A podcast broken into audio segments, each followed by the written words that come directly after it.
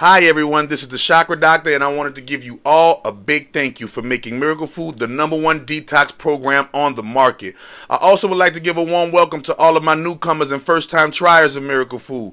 Miracle Food is the Bruce Lee Jeet Kune Do of the holistic world. Now, I'm not saying that there aren't other healers out there with products and services. I'm just clarifying that Miracle Food is the best. Come see what the hype is about at ChakraDoctor.org or call me at 818-429-1675. The old Renaissance is the new Renaissance, standing on tradition while embracing the spirit of distinction. This is the Harlem Brewing Company. Uniquely crafted beer brewed to deliver a taste, a sound, and a feeling that can only be described in one way: Harlem style. So come and take a trip on the A train with our Harlem Sugar Hill Golden Ale and our Harlem Renaissance Wit Beer, the neighborhood original. Sponsored by Harlem Beer Distributing, North Carolina. For more information, log on to their website at HarlembeerNC.com. Hello, my name is Precious Rose Dunlap, and this is my mother, Michelle Timlake Roll, founder of Marjorie's Beef Jerky Incorporated. We would at this time like to thank our new customers as well as our repeating customers for your business. For every 1 million orders that we receive, our company is giving $2 million away to the bottom amongst 400 of our paid customers. You see, that's the way we roll! So come place an order at www.marjoriesbeefjerky.com. That's www.marjoriesbeefjerky.com. Marjorie's Beef Jerky is the best tasting beef jerky on this planet. MarjoriesBeefJerky.com. Yeah, that's right, because that's the way we roll.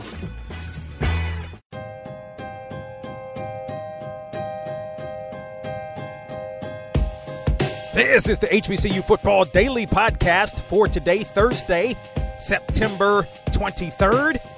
I'm Donald Ware, and we have a big-time football game tonight as Arkansas Pine Bluff is going to host Alcorn State. This is an interesting game. It's one of the HBCU national games of the week. We will preview the other on tomorrow. I look at Alcorn State. Let's start with the Braves, coming off the loss to South Alabama, 28-21.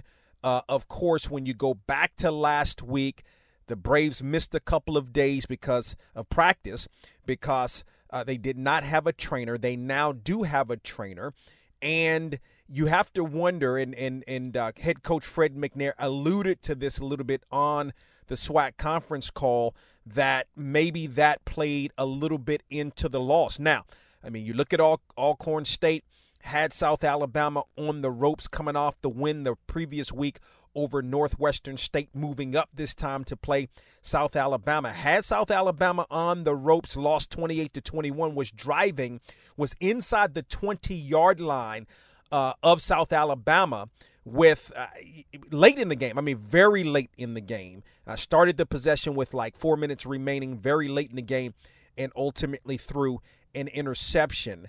But you got to give Alcorn State credit. Like, the Braves have played, again, the loss against North Carolina Central, to me, was no upset by the Eagles. I think, again, teams hadn't played in almost 2 years, okay? Felix Harper looked solid, had, some pretty decent numbers against South Alabama. So I think Alcorn State overall this year has played really well, despite the 1-2 record. Alcorn State has played very well despite the 1-2 record. One of the differences with respect to this game this year is this is a SWAC Western Conference matchup. Alcorn State moves over to the West because Florida A&M and Bethune-Cookman come into the East now. I look at this Alcorn State defense. It is very solid. It has been one of the best defenses in the SWAC. It's not a traditional SWAC defense. When we think about SWAC football, we think about wide open play, not a whole lot of defense, which isn't. I mean, I think that's not necessarily a fair knock. It's a knock, and it's not fair per se.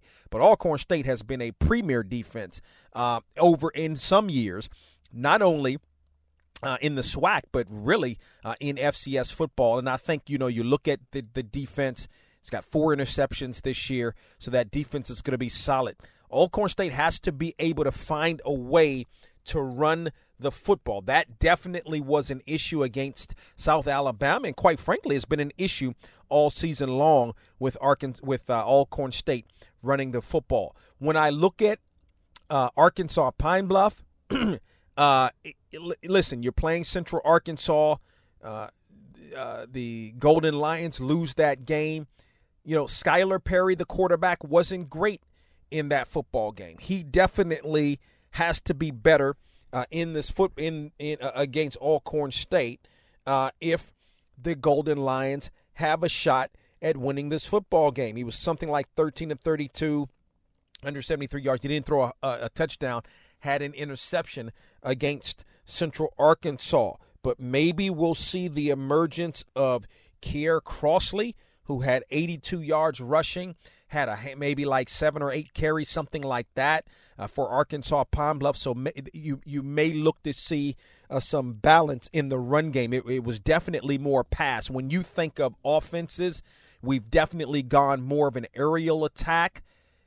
In that game, as I mentioned, 32 passes by Perry and the Arkansas Pine Bluff offense, 28 runs, and only 7 of those by Crossley. So we'll see what he's able to do against a very tough Alcorn State defense, who's actually pretty stingy against the run. I'm interested to see how Arkansas Pine Bluff and Skylar Perry is going to be able to do against the pass defense of Alcorn State.